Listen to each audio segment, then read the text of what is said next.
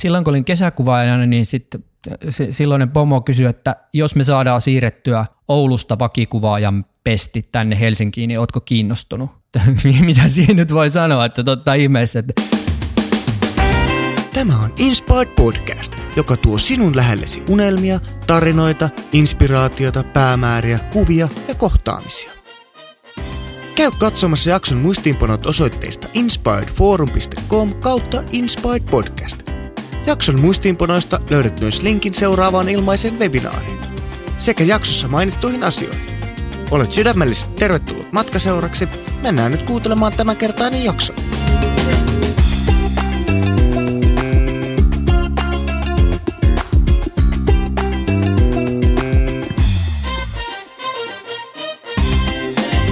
Kanssani saman pöydän ääressä istuu mies, joka on syntynyt pienessä, mutta pippurisessa kunnassa, jossa kesä on aina läsnä. Matkataan siis aluksi Kesälahdelle Pohjois-Karjalan maakuntaan, jonka viimeistään teki tunnetuksi Jöstä Sundqvistin hitti Minä, Minä lähden Pohjois-Karjalaan. Tämän jälkeen sitten tehdään pieni reissu maailmalle, piipahdetaan ainakin yhdessä tai useammassa seuraavista maista. Afganistan, Irak, Egypti, Haiti, Kongon demokraattinen tasavalta ja Israel – ja päädytään ehkä myös juttelemaan, miten ottaa vuoden lehtikuva yksi toisensa jälkeen.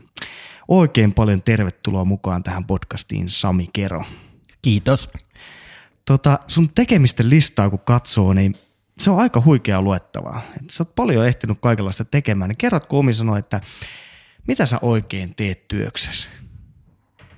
Käyn päivähoidossa Helsingin Sanomissa valokuvaajana – lehtikuvaaja taitaa lukea työsopimuksessa, voi sanoa myös kuvajournalisti tai valokuvaaja, ei se ole niin tarkkaa. Eli on Hesarin vakituinen valokuvaaja on ollut siellä töissä nyt 13 vuotta. Joo, toi kuulosti hyvältä toi päivähoito, niin, niin se on melkein meillä, se, se on meillä kaikilla semmoista pientä päivähoitoa tämä työ. Aikuisten päivähoitopaikka. Joo, näinpä. Tota, äh, mikä on tämmöinen niin yksi tärkein tai mielenpainuvin paikka, missä sä oot kuvannut? Tuota kysytään usein ja koskaan en osaa siihen vastata. Kun jos laittaa erilaisia keikkoja janalle, niin se on hirveän vaikeaa, kun on tosiaan käynyt kuvaamassa Haitin maajäristystä, jossa kuoli kymmeniä tuhansia ihmisiä, tai sitten on toisaalta käynyt kuvaamassa vaikka niin kuin Las Vegasissa suomalaisten pokeritähtien elämää. Ja molemmat on ollut mielenkiintoisia kokemuksia ja jännittäviä paikkoja, mutta hirveän eri tavalla. Joo, varmasti. Palataan nyt sun lapsuuteen hetkeksi ja, ja tota, tehdään matka sinne Kesälahdelle, niin minkälaista elämä oli Kesälahdella 80-luvulla? Urheilin paljon, pelasin tennistä ja hiihdin ja yleisurheilin. En mitään kovin kovalla hyvällä tota, menestyksellä pelasin pesäpalloa joukkueessa, ei siellä paljon muuta voinut tehdä. Mun mielestä mulla oli ihan tota, turvallinen ja mukava lapsuus. Ja se oli tietysti kivaa Kesälahdella, että vaikka asuttiin kirkonkylässä, niin kun lähdettiin takapihalle leikkimään, niin siinä oli sitten metsää ja siellä pystyi temmeltämään ja pelaamaan ja juoksemaan ihan vapautuneesti. Joo, itsellä on samoja muistoja, on tietysti toiselta puolelta Suomea tuolta Etelä-Pohjanmaalta, mutta tota, se on ollut kyllä hienoa. Toi metsä, metsässä juoksentelu ja kaikki muukin, että ei ole tarvinnut betoniseinen seinen tota, törmäillä. Uh, Oliko sulla mitään silloin lapsena, mikä veti tavallaan tällaiseen valokuvaamiseen vai tuliko se myöhemmin niin kuin innostus siihen? Oliko sulla ketään setää, tuttua, kuka olisi niin kuin ollut innoittaja siihen? No nyt kun kysyt, niin kyllä itse asiassa kaksikin setää harrasti valokuvausta. Joo. Mutta en nyt koskaan ajatellut lapsena sillä tavalla, että vitsi toipa on siisti juttu, että haluan, haluan valokuvaajaksi. Et muistan, meillä päiväkodissa joskus kysyttiin, että miksi haluat isona – jossakin vanhempain illassa ja sitten sanoin, että haluan tota rekkakuskien esimieheksi, koska isä oli rekkakuski, niin siinä oli joku pieni luokkanousu jo kiilsi silmissä. Vähän niin kuin isä, mutta jotain vielä parempaa. Joo, pikkusen parempaa, joo. Vähän niin kuin mutta se. en ajatellut, se valokuvaus tuli sitten vasta lukioaika. Joo, eli sen, sulla oli tämmöinen niin edukettunen äh, tota, se lentäjän poika, niin sä olet niin kuin rekkakuskin Joo. poika sitten. Joo, tota, hei, äh, lukion sä kävit Savonlinnassa 95 vuonna aloitit ja 98 8 sitten pääsit sieltä pois ja tota, silloin sulla alkoi niin ilmeisesti siellä tämä kuvausharrastus sitten kuitenkin, pimiökurssi tai joku tämmöinen sulla oli siellä, missä, minkä sä kävit. Oliko se näin? Kyllä joo, silloin oli pimiökurssi ja samoihin aikoihin oli jo innostunut valokuvauksesta. En nyt muista, että olinko jo hankkinut sedältäni praktikakameran, järjestelmäkameran ja kuvailin sitten tota omaa elämääni, kävi vähän keikkoja kuvaamassa Ismo Alankoa, YUPtä ja tällaista ja sitten innostuin myös toimittajan hommasta, että haaveille, että toi voisi olla sellainen, mitä tekisin isona. Ja sehän tietysti yhdistyi luonnollisesti mm. tähän valokuvaamiseen. Niinpä, joo. Tota, Mutta sitten se, kun se haave tavallaan siitä toimittajan ja, ja, ja journalismin hommasta niin kuin syntyi, niin sä menit siis Alkio-opistoon. Eikö Alkio-opisto ole Jyväskylän niin kuin alapuolella? Korpilahdella, Jos, Korpilahdella, kyllä. joo. Ja sä olit siellä 98-99, eli heti suoraan lukiosta. Joo, mä hain toimittajakouluihin silloin ja en päässyt. Ja sitten tietysti kattelin tota vaihtoehtoisia paikkoja, missä voisi suorittaa jo journalismin tai tiedotusopintoja ja sitten päädyin Korpilahdelle alkio-opistoon. Joo. Alkiolaiseen keskustalaiseen kehtoon. No niin, ker- kerta kaikkiaan. Tota, oliko ne opinnot sellaisia, että nyt sä siis pääsit sitten, hetkinen, miten se menikään? 99 ja 2000 sä olit sitten toimittajana Jyväskylän yliopistolehdessä, eikö se näin ollut? Joo, Jyväskylän ylioppilaslehdessä, ylioppilaslehdessä oli, oli, oli niin, siis kyllä, kävin Sivarin silloin. Joo, niin. Eli, eli pääsin siellä... Sivarin palveluspaikaksi, sain sen Joo, niin just. Tavallaan niin. oman alan, vaikka vielä silloin nyt varmaan tiennytkään, että siitä tulee se miten minun sä, oma Miten sä päädyit sinne Sivariin? Mikä oli se, Ka- etitkö vaan jostain paikkoja? E- mitä, etin mitä nimenomaan semmoisia paikkoja, missä pääsisin kirjoittamaan ja valokuvaamaan. Ja sitten Jyväskylän ylioppilaslehdessä sattui just sopivasti vapautumaan silloin paikka. Joo. Ja toki tiesin, kun olin tota, niillä seuduilla opiskelemassa, että siellä on sivari yleensä aina, niin vähän sitä kyttäsinkin ja Joo. pääsin sitten. Niinpä. Joo, no se oli kyllä onnenpotku. Niin, se oli sillä lailla, että sitten jos on niinku yksi, yksi tota haluttu sivaripaikka, niin se on kyllä yleensä, yleensä sitten, kuka sen saa, niin se on aika mielenkiintoinen ää, alalla kuin alalla. Sitten sä otit vähän niin kuin vauhtia sun uralle ää, Jyväskylän yliopiston kautta, jossa sä opiskelit journalistikkaa ja se oli vuodet 2000 ja 2001. Ja tämä on nyt tärkeää, että se oli niin kuin, sä kävit opinnot tosi nopeasti läpi, kun tuota, niin tässä on vuosi aikaa vaan.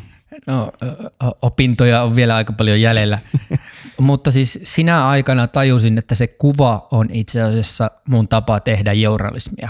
Ja. Kuvasin paljon ja, ja tota, sitten pääsin toisella yrittämällä Lahden muotoiluinstituuttiin ja vaihdoin valokuvaukseen. Joo sitten kun sä menit sinne muotoiluinstituuttiin, niin oliko se silleen heti, että jes, tämä on nyt se juttu ja tätä sä haluat tehdä, että kirjoittaminen niin kuin jääköön, että se sun journalistiikka on kuvan kautta.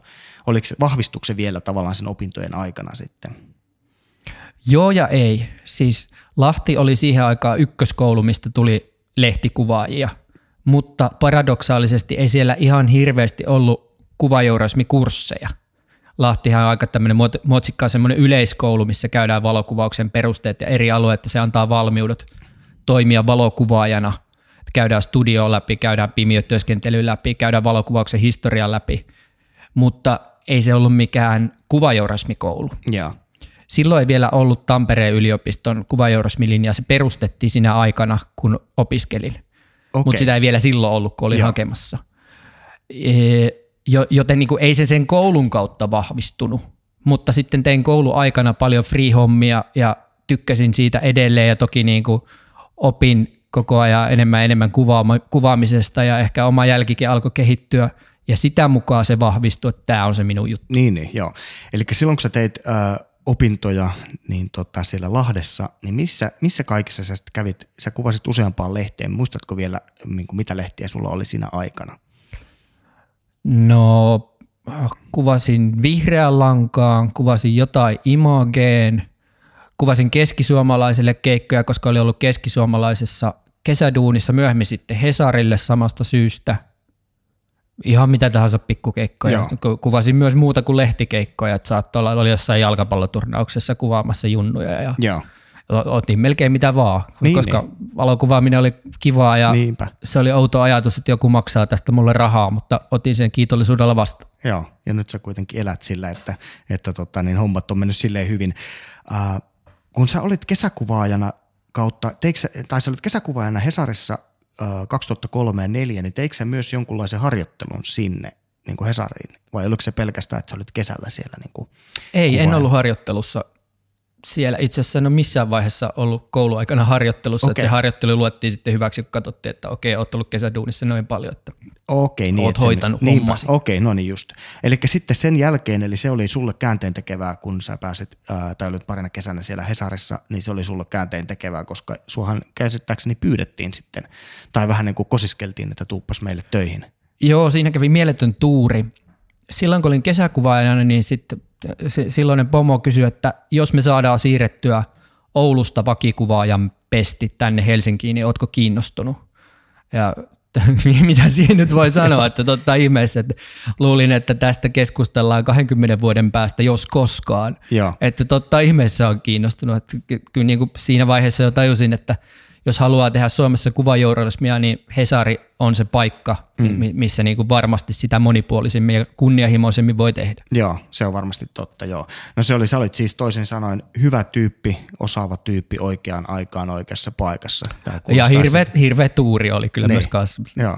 Niitä hyviä tyyppejä ja hyviä valokuvaajia on pilvin pimeä, niin kuin tiedät, että kyllä, kyllä. Ky- kyllä siinä pitää myös olla tuuri. Joo. Tota, no, jos sä korostat tätä tuuria, niin kävitkö silloin lottoamassa? en, en, en käynyt lottoamassa, mutta tota, jälkeenpäin on miettinyt, että homma olisi voinut mennä ihan toisella tavalla. Ilma, ilman muuta. Ö, osaatko yhtään arvioida, mitä, mitä jos se ei Hesarin paikkaa sauennut, niin mitä, mitä sä tekisit nyt? Kuvaisitko edelleen? Ja jos kuvaisit, niin, niin mitä sä voisit kuvitella, että sä tekisit nyt? Hyvä kysymys.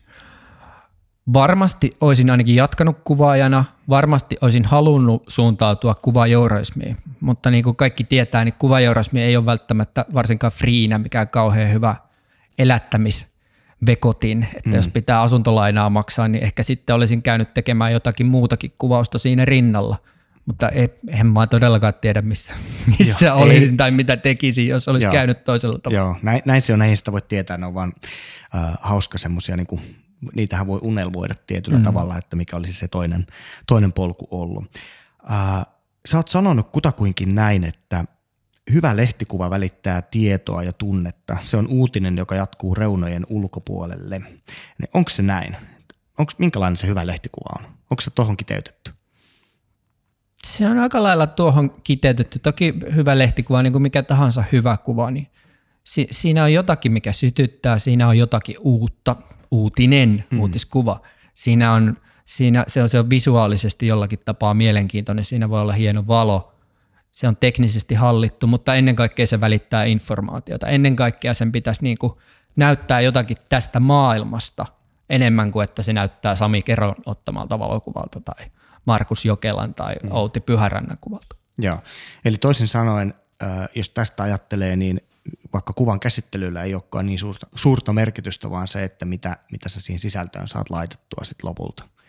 Joo, ajattelen itse ainakin kuvan käsittelyyn niin, että yritän korjata niitä kameran tekemiä virheitä, niin kuin mm. vaikka dynamiikassa ei riitä toistamaan taivasta tarpeeksi, niin sitten tummennan taivasta, kun se näkyy liian vaaleina tai jotakin tällaista, että se, että se korjaa niitä kameran tekemiä virheitä, että se näyttäisi mahdollisimman luonnolliselta. Mm siltä, sillä tavalla, kun minä itse sen näen. Joo. Totta kai sanomalehteen pitää laittaa vähän enemmän kontrastia ja vähän överisaturaatiot, että se näyttää joltakin, että et, et ei se niinku yksi yhteen se, mitä näen, vaan se täytyy soveltaa siihen julkaisualustaan. Joo, just näin. Joo.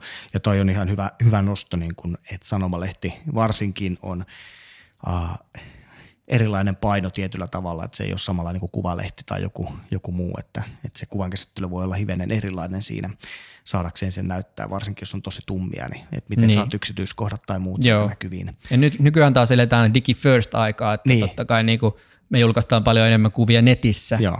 niin sitten on vähän, että pitäisikö nämä nyt säätää kahdella eri tavalla, johon ei tietenkään aikaa, niin. pitäisikö tehdä kompromissi, kumpaa suuntaan sitä kompromissia kallistaa Niinpä. näin poispäin. Joo, kyllä. Se on varmasti niin kuin oma taiteenlajinsa painotella siinä.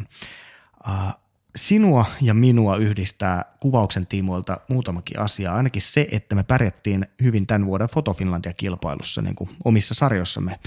Ja tota, sit onneksi me, olkoon. Joo, onneksi olkoon sulle myös. Ja tota, me molemmat opetetaan ja koulutetaan myös valokuvaajia. Niin tota, sä voitit tämän Portfolios-sarjan ja, ja sulla oli tämmöinen niin kuin avantoteema siinä. Niin kerrotko vähän, että mistä se idea siihen kuvaan, kuvaan tuli? Siinä on monta polkua, mutta käydään nyt läpi muutamia. Hmm.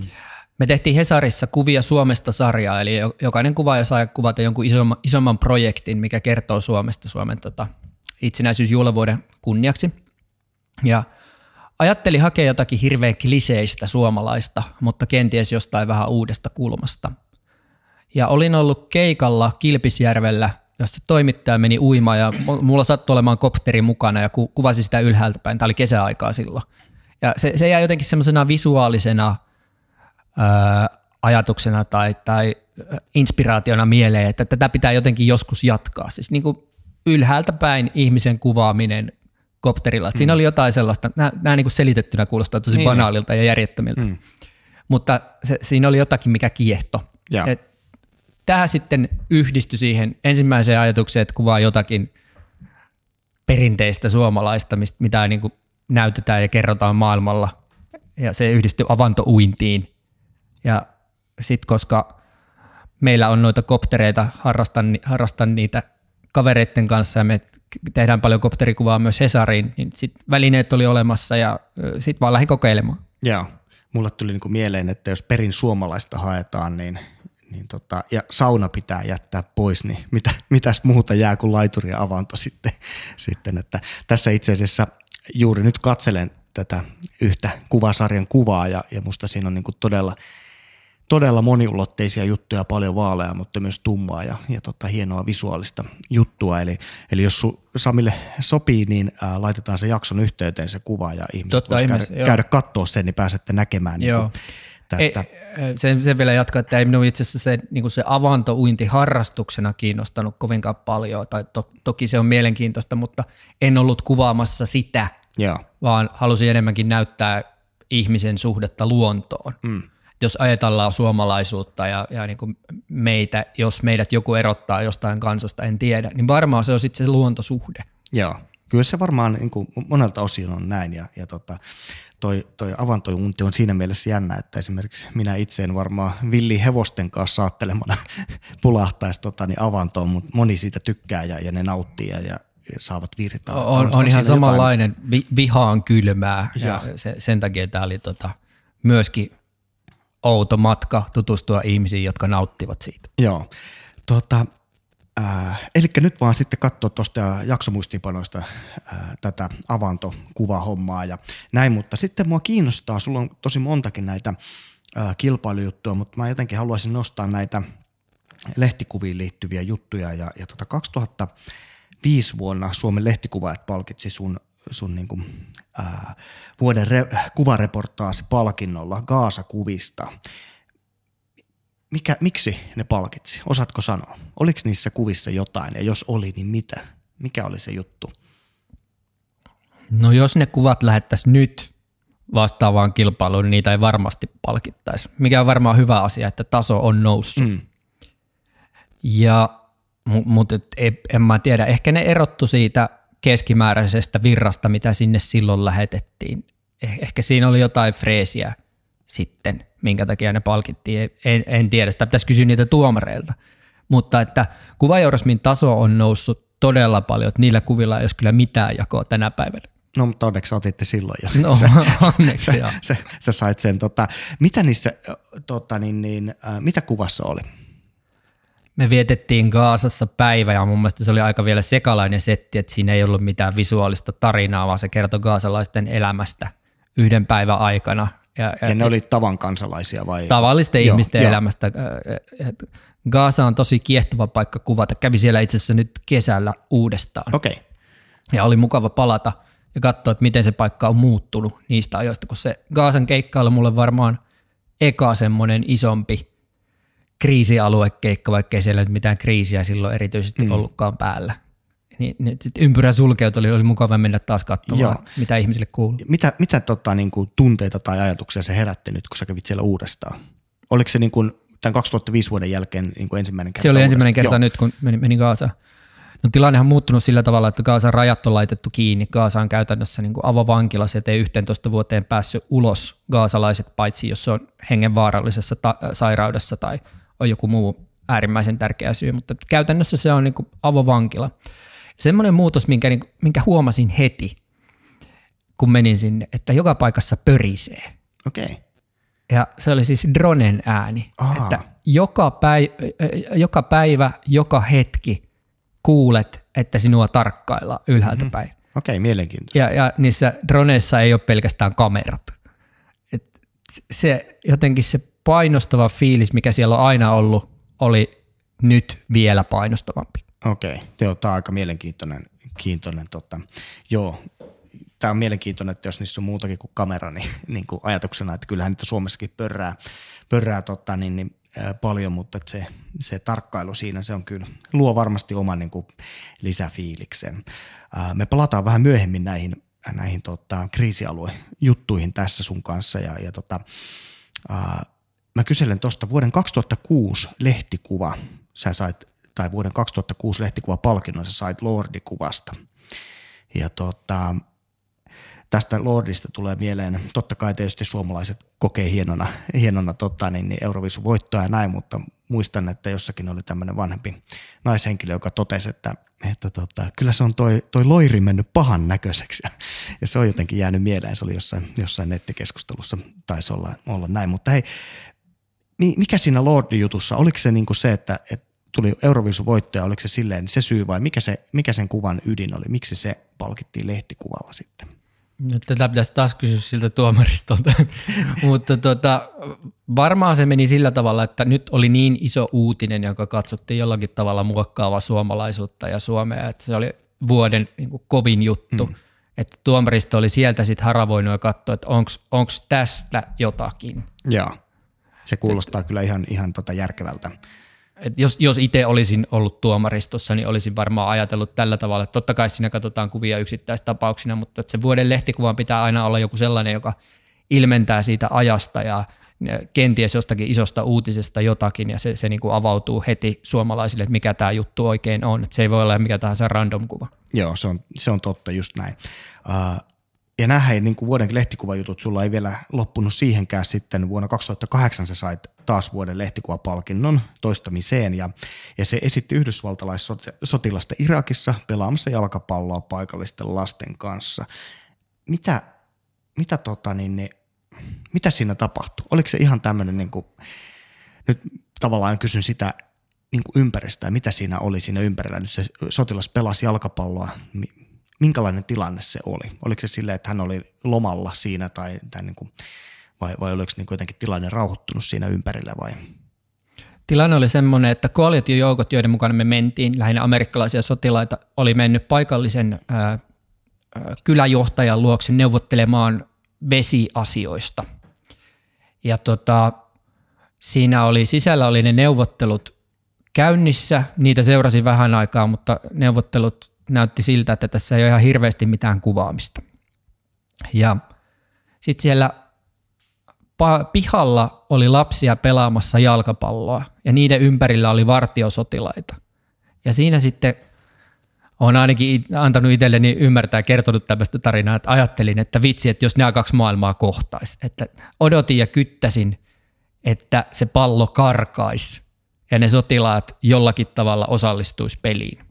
Ja sitten lopulta semmoinen hetki tuli, että pallo karkasi ja, ja tota, vartiosotilas pukkasi palloa täysissä sota, sotavarusteissa, niin luulen, että sen kuvan tota, voima on siinä, että siinä mm. kaksi maailmaa kohtaa se on vähän epätyypillinen kriisialuekuva. Joo, ja näin, näin se on tota, ihan, ihan hauska, että pystyit niinku ajattelemaan etukäteen, että okei, tästä voi käydä näin, ja silloin sä olit valmiina sen kuvan ottamaan. Ja, no, näin on ainakin jälkikäteen se itselleni selittänyt, että en varma, että miten se oikeasti meni.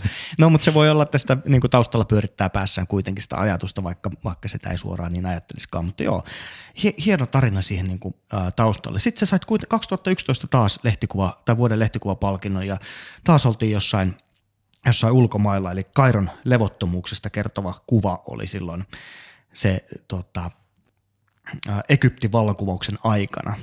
On, onko, se, tota, onko sielläkin tämmöinen tarina taustalla, että sä odotit, että kaksi maailmaa kohtaa vai mikä siellä oli? Mitä siinä itse asiassa kuvassa oli silloin? Mm, siinäkin on tarina taustalla, mutta vähän erilainen tarina. Silloin oli siis tota, arabikevät kuumimmillaan ja Mubarakin hallintoa vastaan osoitettiin mieltä Kairossa ja – Porukka oli menossa Tahrir aukiolle ja Mubarakin joukot, poliisit oli saartanut sen aukion ja si- siinä ollaan niin just iskemässä läpi ja pääsemässä sinne eteenpäin. Oli seuraamassa sitä poliisien ja tota, mielenosoittajien hippaleikkiä, kiviä lensi ja Molotovin koktaileja lensi ja tota, poliisi ampui välillä takaisin ja siirsi joukkoja ja näin poispäin. Ja se kuva ei itse asiassa ole siitä, vaan satuin kääntymään muutamaksi hetkeksi selin siihen tilanteeseen ja ottamaan kuvan taaksepäin mm-hmm. siitä varsinaisesta actionista. Yeah.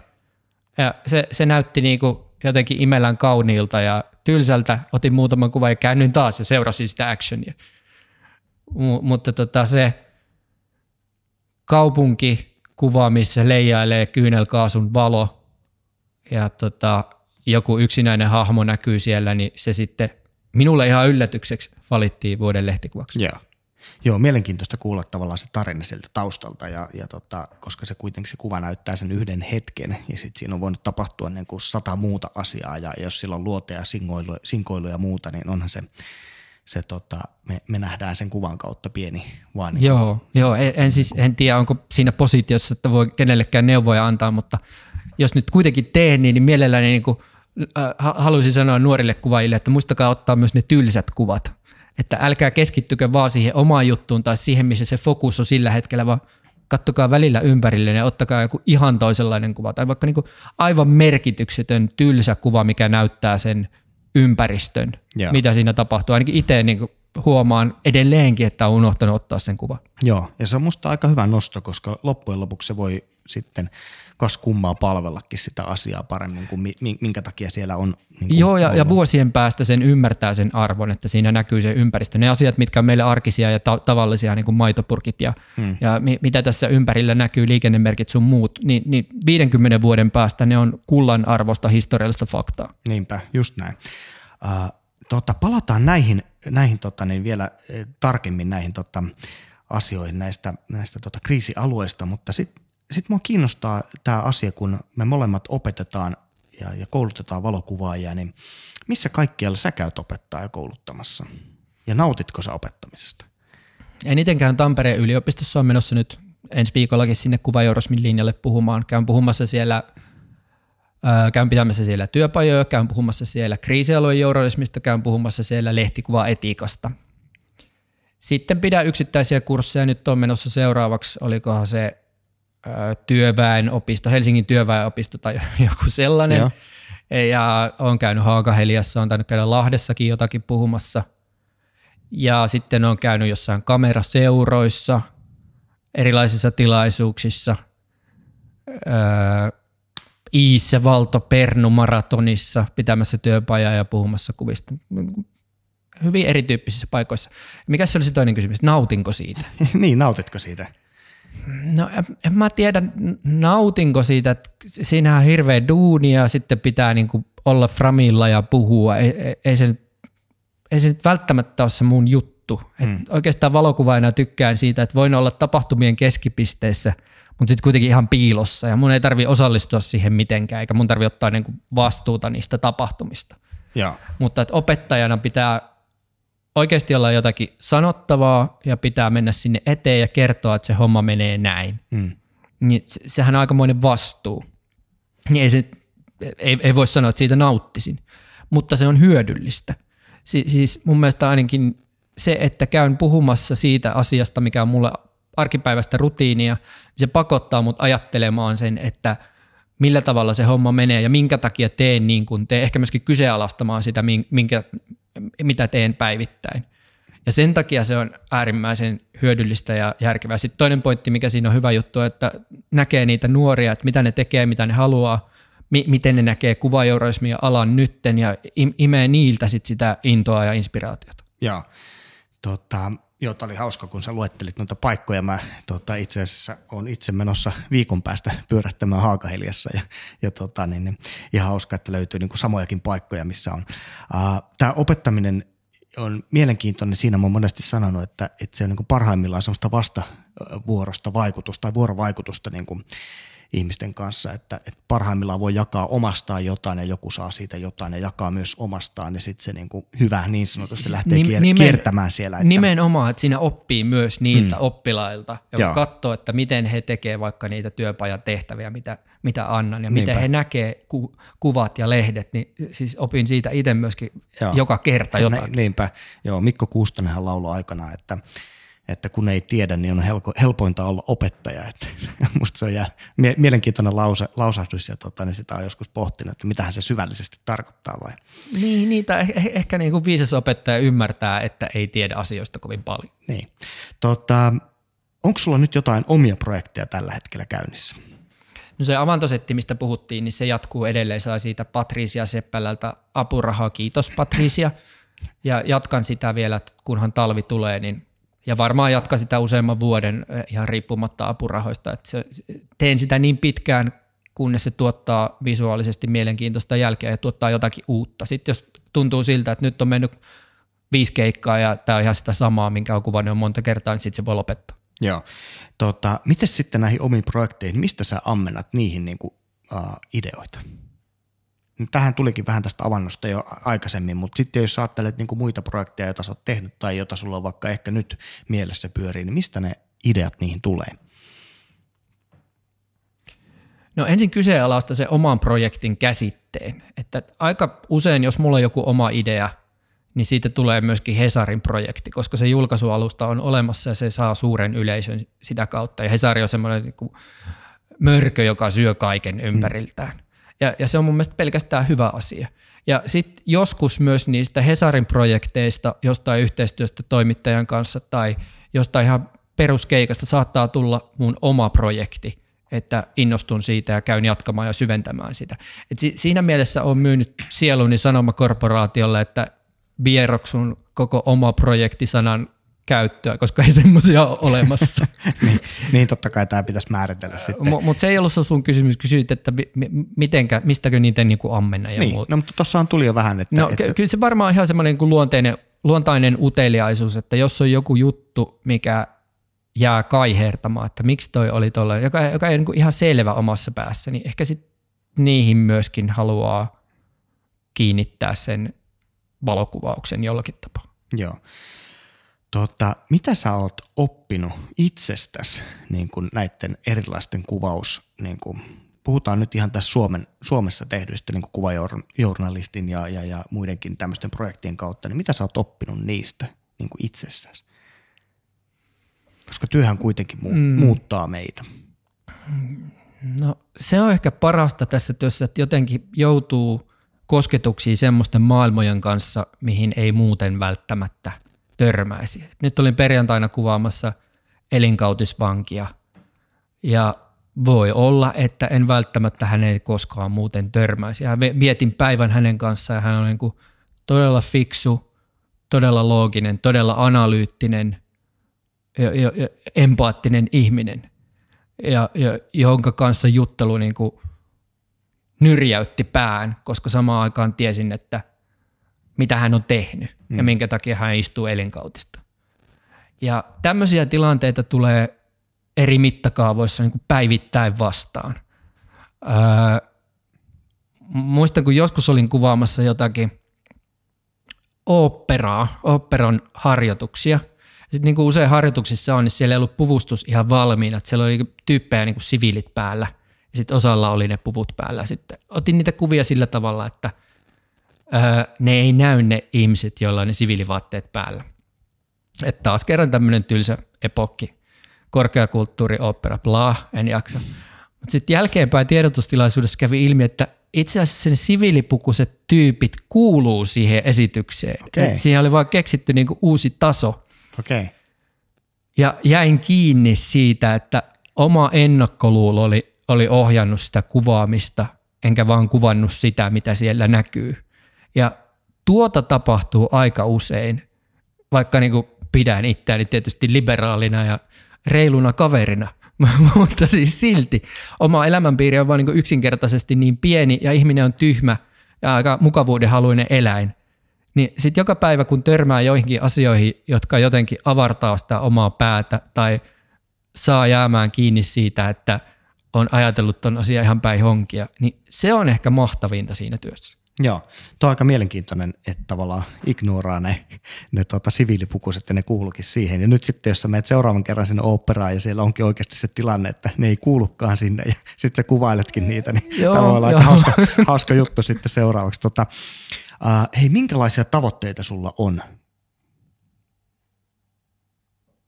Hmm, varmaan ihan jokapäiväinen tavoite on, että välitän lukijolle jotakin, jotakin arvokasta maailmasta, että osaan näyttää lukijalle oikeudenmukaisesti ja mahdollisimman objektiivisesti sen asian ja myöskin tehokkaasti, että siinä välittyy joku viesti. Ky- kyllä mun mielestä se, niin se tavoite lähtee sieltä lukijasta. Jos käy ajattelemaan, että vitsi, otanpa nyt niin kuin kilpailun voittokuvan tai teenpä tästä nyt kansainvälisesti merkittävän sarjan tai muuta, niin sitten sit on ehkä vähän hakoteilla – ja siitä ei välttämättä tule kauhean hyvää, ainakaan itselläni. Joo.